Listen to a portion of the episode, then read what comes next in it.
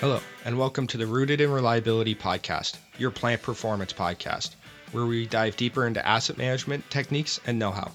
I'm your host, James Kovacevic, and I will be your guide to achieving industry best practice. The Rooted in Reliability podcast is here to provide you with the insights to improve plant performance and deliver bottom line results to your organization. In case you missed the last episode, you can find the Rooted in Reliability podcast on iTunes, Stitcher, and on the reliability.fm network. Don't forget to subscribe so you'll never miss an episode. Now let's dive into today's topic. It's my pleasure to welcome back Alan Ross to the podcast. Welcome back, Alan. Uh, it's good to be back, James. I love being with you. It's a fun time.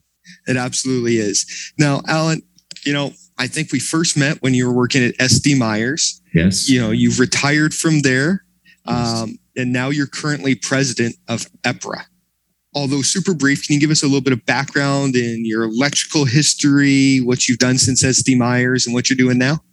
Super brief. If you got an hour, no, I'm kidding. Um, yeah, as president of EPRA and just being around the industry, um, I've also been actively involved in IEEE. So I'm the chair of the IEEE Smart Grid Marketing Committee and Steering Committee. And I'm also uh, the chair of the IEEE PES, that's Power Energy Society, uh, Grid Edge meeting and conference and expo that we're putting on in 2023, which is a real neat thing. Um, and also the editor in chief of Transformer Technology and Women in Power Systems, which um, is a media partner for IEEE at their upcoming IEEE Power Energy Society conference and expo. I do a lot of different things, and and, I'm trying to retire again, James. I'm again, trying, again, yeah. I'm trying to retire because prior to SD Myers, I had retired from my company, which was called Kingdom Companies. So this would be my third retirement, but. Um, we got a lot going on and life is good so you you wake up in the morning and as long as you love doing what you do you'll keep doing it. And if you ever stop, you either have to get another job or retire again. well, it sounds like you definitely have a passion for the electrical side of things, working through all these different groups, organizations, um, you know, communicating out all the things we need to do to ensure electrical reliability. Um, and you're plugged into all the different moving pieces of it. And that's what we really want to talk about today is, you know, what's happening in electrical reliability. When I started as an electrician 20 years ago, there wasn't a lot of talk of reliability at the time. It was more so wire up the motor, wire up the transformer. If something breaks, replace it. And that was about the extent of it. If it was high voltage or maybe some bigger 600 volt circuit breakers, stuff like that, we do a little bit of testing. But other than that, it was just wire it in and run it. James, I love it when you talk dirty. When you talk electrical, you're t- you're talking dirty. You're talking my language. Um, th- it's interesting. So let's focus on the. Uh, let's stay away from the utility part of the thing, the high voltage. Just stay in the industrial and commercial, and and the the impact of reliability. So we know what 40 years ago, uh, the maintenance group kind of built and grew in industrial and and and then you had the elements of reliability start to come in and you had organizations like smrp reliability web reliable plant and um, the tmc the uh, maintenance center down at uh, university of tennessee. You had a lot of this stuff everybody doing their thing. But the truth of it none of it was focused on electrical system. So you electricians you were just like hey do what you do. Here's a work order. Go and do it you know, just don't electrocute yourself, right? So, yep. yeah, but so the assets on the electrical side never became part of the reliability process on the mechanical side. And from SD Myers, as you mentioned, I started getting involved in reliability and fell in love with reliability and said, Whoa, what do we have reliable electrical systems? Everybody thinks we do because the lights are on. Yep. The truth is, from the grid down, to, to the industrial site, it is not reliable. The assets are not reliable. They are changing dramatically. But here's the problem what's cable uh, mean time between failure? Ah, 50 years. What's transformer mean time between failure? Ah, 48 years. I mean, the BT, uh, the, the mean time between failure of these things is so long, we didn't need to worry about them they're failing now and and and the bigger thing is we're putting new equipment in that changes the nature of the system. Solid state and electromechanical mix when you know how they're going to mix. When you don't take into account the difference solid state brings into a, a uh, electromechanical system you know what happens? Failures. Yep. And and that's the change. So we need a reliable system. And in the in the commercial world they think data center reliability right just be redundant buy more. You know the people that do um, mro spares right on the mechanical side the the uh, the maintenance guy he wants a plant a spare plant. Yep.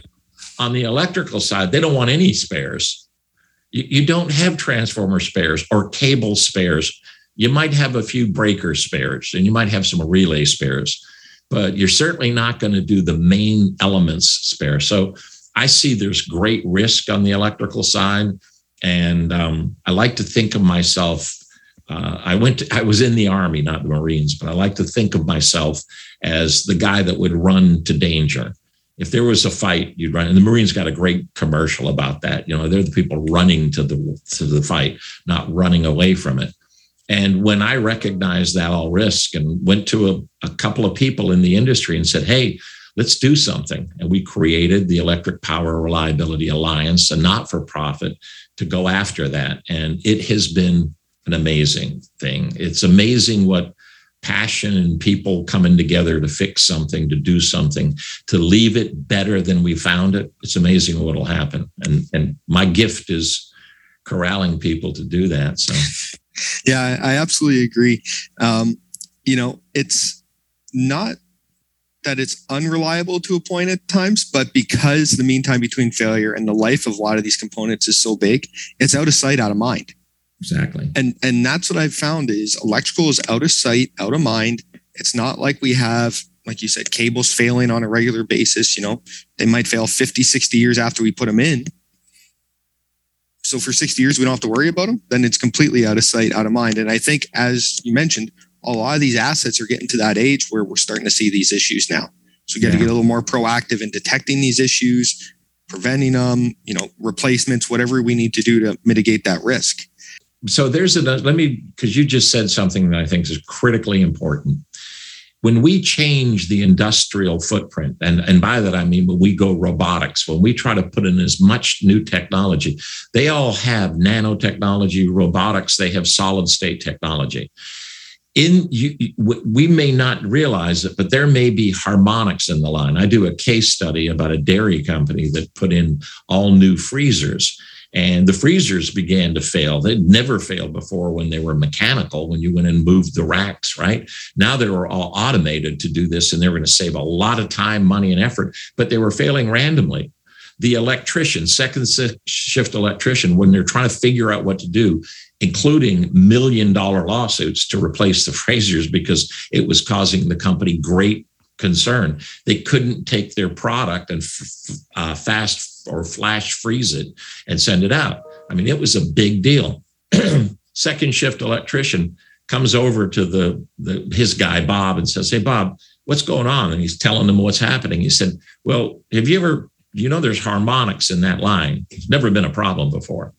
They test it, they find out there's harmonics in the line. You know, dirty power, a little yep. bit of dirty power.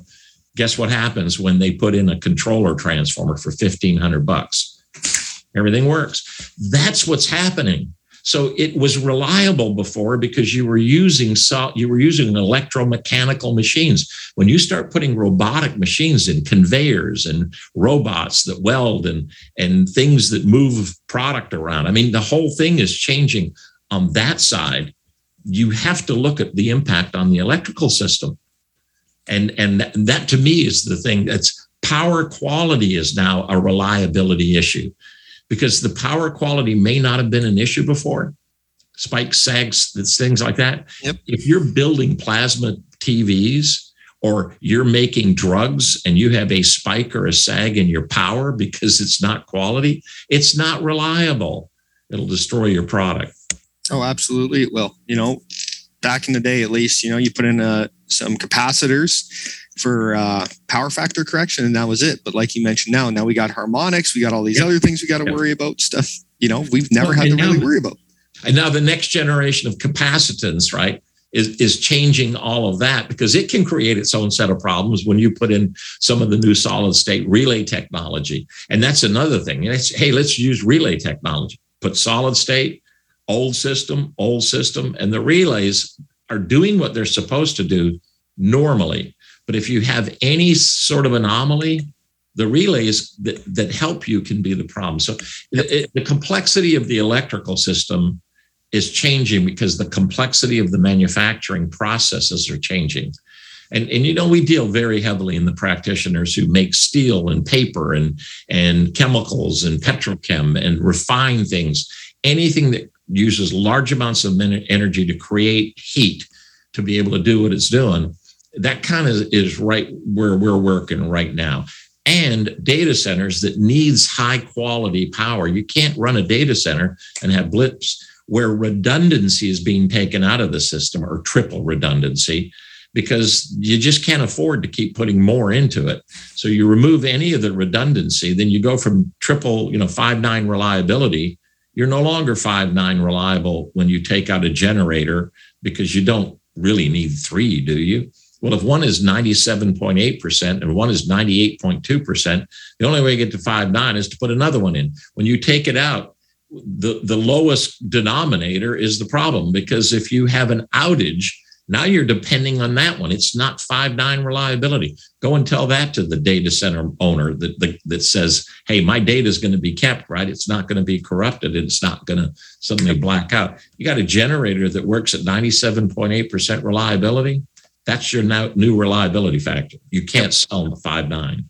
Anyway. No, absolutely. So, with that being said, what are we seeing or what are you seeing in terms of you know maintenance of transformers motors those sorts of things. What are people doing now that they weren't doing you know even five years ago?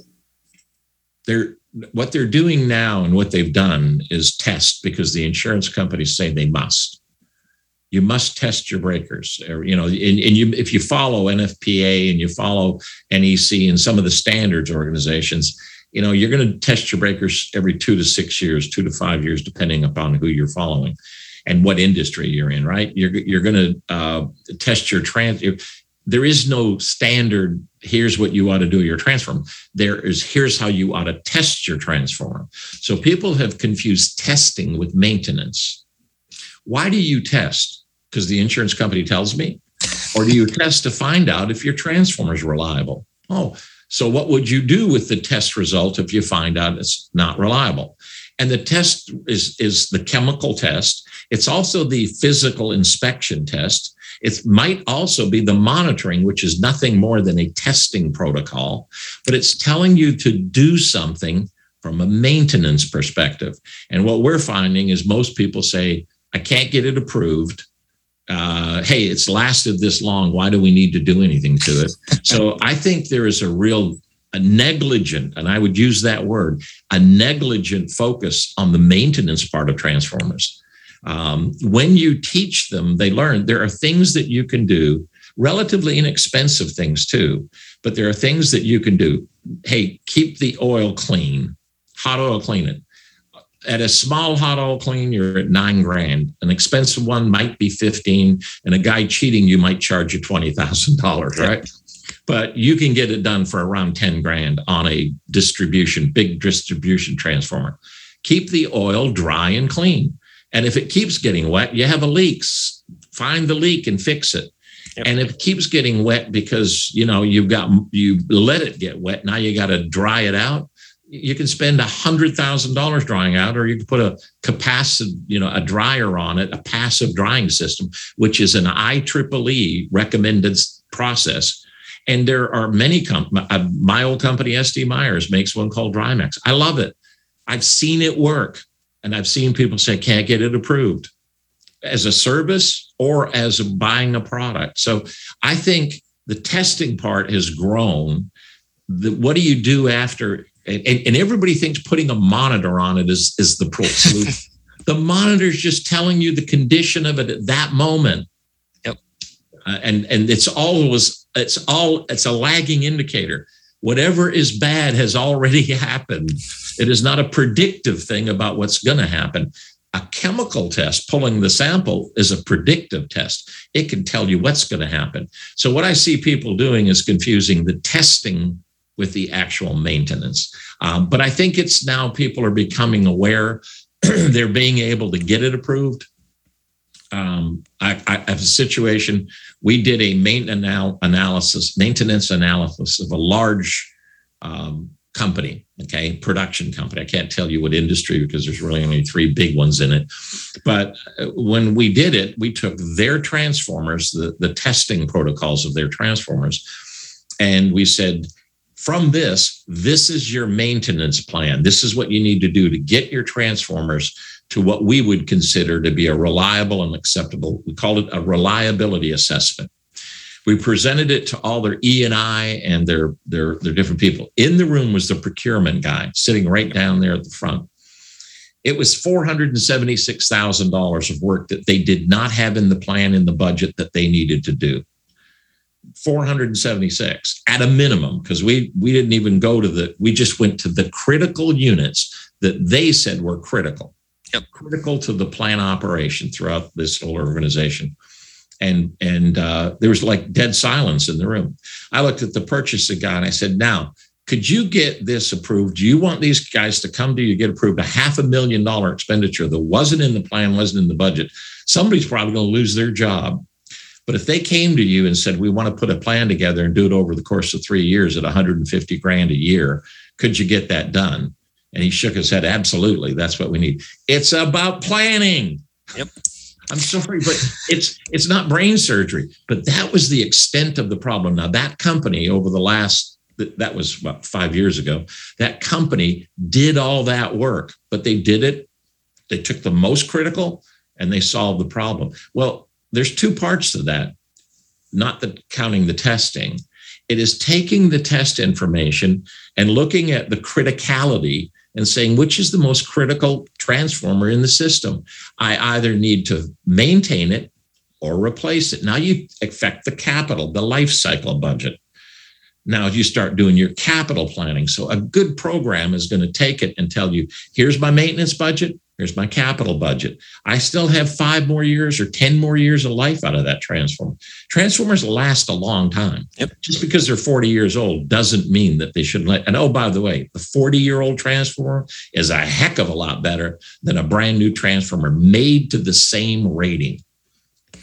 The, the rating is the same. The transformer will be half the size and it'll have half the uh, uh, oil in it or whatever you put in it. And it has got great insulation, but it's half the size with half the liquid. And all of a sudden, you're going to have significant reliability problems with that transformer.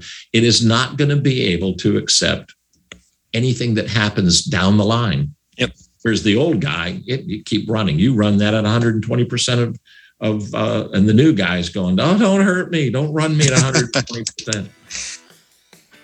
This podcast is brought to you by Eruditio. Be sure to check out Eruditio's IBL blended learning for maintenance and reliability professionals. This SMRP accredited project based curriculum will take you through all aspects of a maintenance and reliability program and provides you with all the tools you need to generate a 30 times return on investment for your organization and a set of credentials from the University of Tennessee for you. You can find out more at ibltraining.com. It's it's interesting you mentioned the difference between, you know, that monitoring and the maintenance piece because yeah. I see a lot of organizations deploying, you know, industrial internet of things, all these remote devices to monitor all this stuff and they get all this data but I don't see them do anything with it because either they don't know what it's telling them or they can't get approval because they can't convey why we need to react to it or those yeah. types of things. Are you seeing that as well in the electrical side? Huge. It's it's the biggest problem we've got right now. Everybody's trying to do IIoT, you know, intelligent, uh, yeah, it, it, whatever the other I is. I I think it's UIoT, useless you're you're putting a lot of things that you're getting useless data and here's the other thing the massive amounts of data we're getting back from condition monitoring, which I think is brilliant, but I do believe it's lagging indicator. But the data we're getting, where's it going? And is it data that we're actually going to use and do something about? So I think it's the combination. Did, did you know there's a major Northeast utility last two years have hired more data scientists from universities than electrical engineers? I mean, that's huge. What does that tell you about what they're doing? Is they've got all of this data they don't know what to do with. So they need data scientists to help. Same is true that we are. What and we don't need data scientists to do it. We know what the data should be telling us. We know what a nine gas monitor tells us. We know what a bushing monitor tells us. Yep. You know, now we've got these firewire things. There's a company FISO up in Quebec that does an amazing job of uh, you know when you design a transformer. Now probably adds a certain number of thousands of dollars. I'll find out, but they add to the transformer, but it's now wired inside to tell you the problems. It's giving you data. Talk about the ultimate monitoring. You put that in with a, um, uh, a, a, new one of the esters in there, you probably have the most reliable and safe transformer you could possibly make. So people like Cargill and Midel are doing that, but the FISO Firewire, and they're not the only ones that do it. They're the ones I know most about. But interestingly enough, their way of monitoring is to monitor inside the transformer. But somebody's going to come along and put a nine gas monitor on that transformer. They're going to get more data. You better know what to do with the data. And here's here's the the, the sad part about it.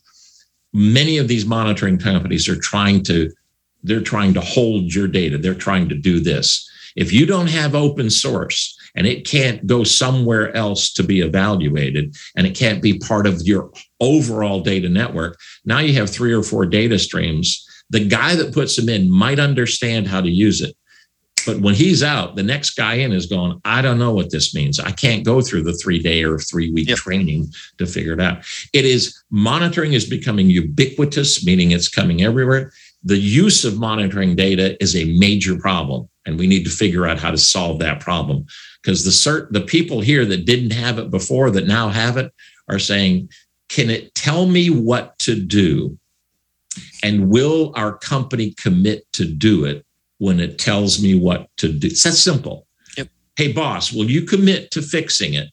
And here's my point. Don't put a monitor on something if you don't want to do what it'll tell you to do because when you do you are liable you are liable not maybe legally liable but when the bosses above you say, Why did that happen? The guy that didn't let you see my point? It's oh, career defining. So yep. I'm passionate about it, James. It's, oh, it's one of our biggest problems right now. It's everywhere. Every company I know has data, but no information. They cannot convert that data to useful, actionable information in 95% of the instances. Like you said, either you know the information coming from our oil analysis doesn't connect to our vibration data doesn't connect to our thermography data and yeah. our mes data nothing connects so yeah. we can't correlate these trends and figure out what's actually going on and now the people that are trying to create software that connect the data right uh, now, now all the cmmss are trying to figure out how to get all that in and, and connect it and do it um, and I don't think they're doing it. And I don't really know what the answer is because I'm not a data scientist. That's not my job. I just I'm telling you there's a problem. So as I said earlier, I run to the problem. I'm, EPRA is running to the problem. We have a working group that is looking at how do we get the message across that it is not a simple purchasing answer. You can't solve a systemic problem by buying a piece of equipment or buying a monitor. You need to step back, have insight, look at it, come down and understand what you're what you're doing. And from that insight you you can say hey let's look at what we want to do with the data to get as you said information. But ultimately what do you want with that information? Wisdom to know what to do with it. And, and come back then and look at insight and said hey now are we using wisdom to make these decisions? So don't buy something that you don't know is part of an overall system. And the other part is why would you put expensive monitors onto systems that you're about to change out in a life cycle, capital changes, right? Because more than likely they're going to come built in systems, and that's the next generation. In electrical, it's going to be built in with firewire, with different. You're going to have the monitors on it coming from the OEM, and and, and it's going to change everything. And I, I really, I appreciate that. But the company, the, the person managing the old system, when he gets a new transformer or a new cable system, it's happening. A, a friend and an EPRA working group member and one of my advisory board members, Ben Lanz from IMCORP, probably knows more about that company knows more about cables and cable and they see the same thing in cables that we see in transformers and uh, ben said the same thing. The next generation of cables come with their own monitoring systems in them but it's where the data goes who gets the data and what do you do when something happens? Because cables are failing now at an increasingly rapid rate. It may only be 1% but 1% that goes to 2% and in a critical system can cause millions of dollars of problems. We, we've seen them. They never get published in industry. In the utility world, they have to get published, right? Because they have to reveal them. In the industrial and commercial world, they never publish their problems. We get to see them because people say, How do I fix this? Yep. Um, I, sometimes I want to publish them. I told you about the dairy company.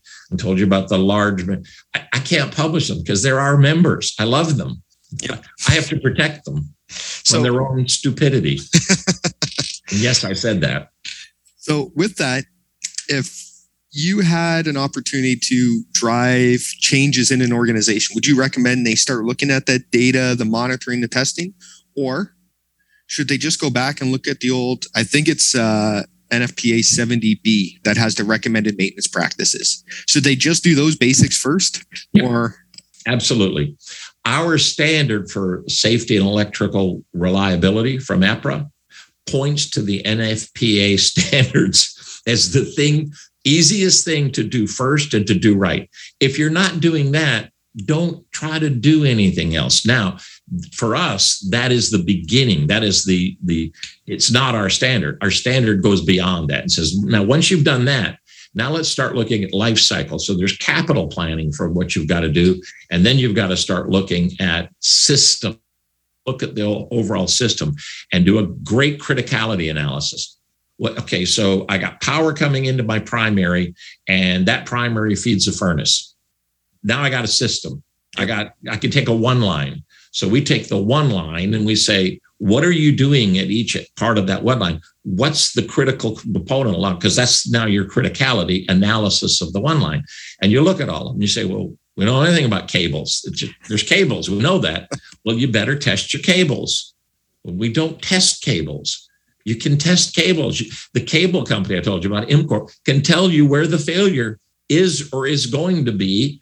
And, and, and they're great at saying, don't rip out all your cables. You got a 50 year old cable but we can tell you the weakest point. You know where they tend to be? Splices, connections. So they'll tell you, fix this connection. You've got something happening here. Now, what we do is we give somebody an ultrasound and an IR gun, and they go, oh, it's got noise there. Well, do something about it then. Yep. Uh, and, and typically that's like the least last thing we work on. That's just, uh, we got some cable noise. No, you've got the imminent failure of a connector go at connection, go ahead and change it. But um, yeah, so we start with NFPA 70B, do this. All right, perfect. Here's the other thing. You know how many people don't? Oh, vast majority. the vast majority. That ought to scare the pants off of us. Yep. I, I couldn't agree more. Then the other question I have is, you know, probably 10, 12 years ago, maybe a little bit more, arc flash was a big thing. It was when it was first coming out. People were talking about it. Have you seen that help improve electrical reliability in any way, or is it kind of done its own little standalone thing for safety over here, but not really helped with reliability in the assets? I don't think it's really gotten in the reliability world. I think it really has made an impact. NFPA 70E, I think they announced some things. And what they basically said, if you're working on this, this let's look at a panel now. Let's look, we're looking at a motor control unit, right? Panel. Um, and it doesn't have IR windows and ultrasound windows and stuff like that. A company, one of our member companies, IRISS, is brilliant at what they do. They're like the the number one global resource for Windows, so that you can shoot IR and ultrasound without opening up the panel. And basically, what NFPA 70E said, okay, by the way, if you want to open up the panel energized, you have to wear a 100 cal suit. You've got you look like you're a spaceman, right? Yep. You can't hold a screwdriver. You're not going to be able to do anything in a 100 cal suit. But their point was you the and, and even that wasn't considered safe. The point was the only way to really do anything safely to test or do ever is to not open up it or de-energize it. If you can't de-energize it, what's the next step? And it isn't a 100 cal suit. It's to be able to do something. But th- I think it is that NFPA 70E, and now it's going to go to B, and you know how the NFPA, but I think they are the leading edge of getting that across. And here's here's another reason. The impact of an arc flash injury as it relates to OSHA recording is huge. Arc flash, you're either going to get burned, you're either going to die, or you're going to get electrocute, and it's going to come in one way and go out another way. It is nasty. So, from a safety perspective, now what we're trying to do is to say, not how do you do reliable testing, but how is it part of the whole reliability system? You can get electrocuted at the transformer, at a cable level. And I think what's happening is we got to go down to the medium voltage part of the world now and start saying arc flash in a medium voltage environment just as bad as arc flash at a high voltage environment. Yep. And I think they're getting that message out. And I think uh, people are paying attention to it because it is NFPA. They've got, uh, I know uh, I, a company that probably one of the largest mutual insurance companies, uh, FM Global, is adamant about NFPA. They have a whole NFPA training area in their training center. Brilliant. Well, NFP, if, if FM Global is now telling their customers you must adhere to, their customers are looking at it again because the insurance company is telling them. And, and now the insurance company is training on why, on why and what to do, and how do you do testing safely yep. um, without putting everybody in a 100 cal suit. Yep. So all this stuff's coming together, and ultimately, what we want to do is drive electrical reliability, but enable people to do that safely as well. That's it. Perfect. The NF, the uh, EPRA standard for safety and reliability of electrical systems in industrial and commercial. It comes out in March. We're actually working on the standard. It's going under peer review as we speak. And the last peer review will be at our EPRA, it's the EPRS, the Electric Power Reliability Summit in Austin Energy. Um, it is the best practices for electrical system safety and reliability. So now a practitioner can say to their boss, Hey, we've evaluated ourselves because the other thing we're do is give them an evaluation tool, a criticality analysis that they can evaluate their electrical system according to these standards. Are we doing what NFPA 70B says? Are we doing these different? Are we following the EPRA standards for reliability of life cycle and maintenance and testing? Nobody is. I, I haven't seen anybody doing right. Okay. And right is perfect. No one will ever get perfect.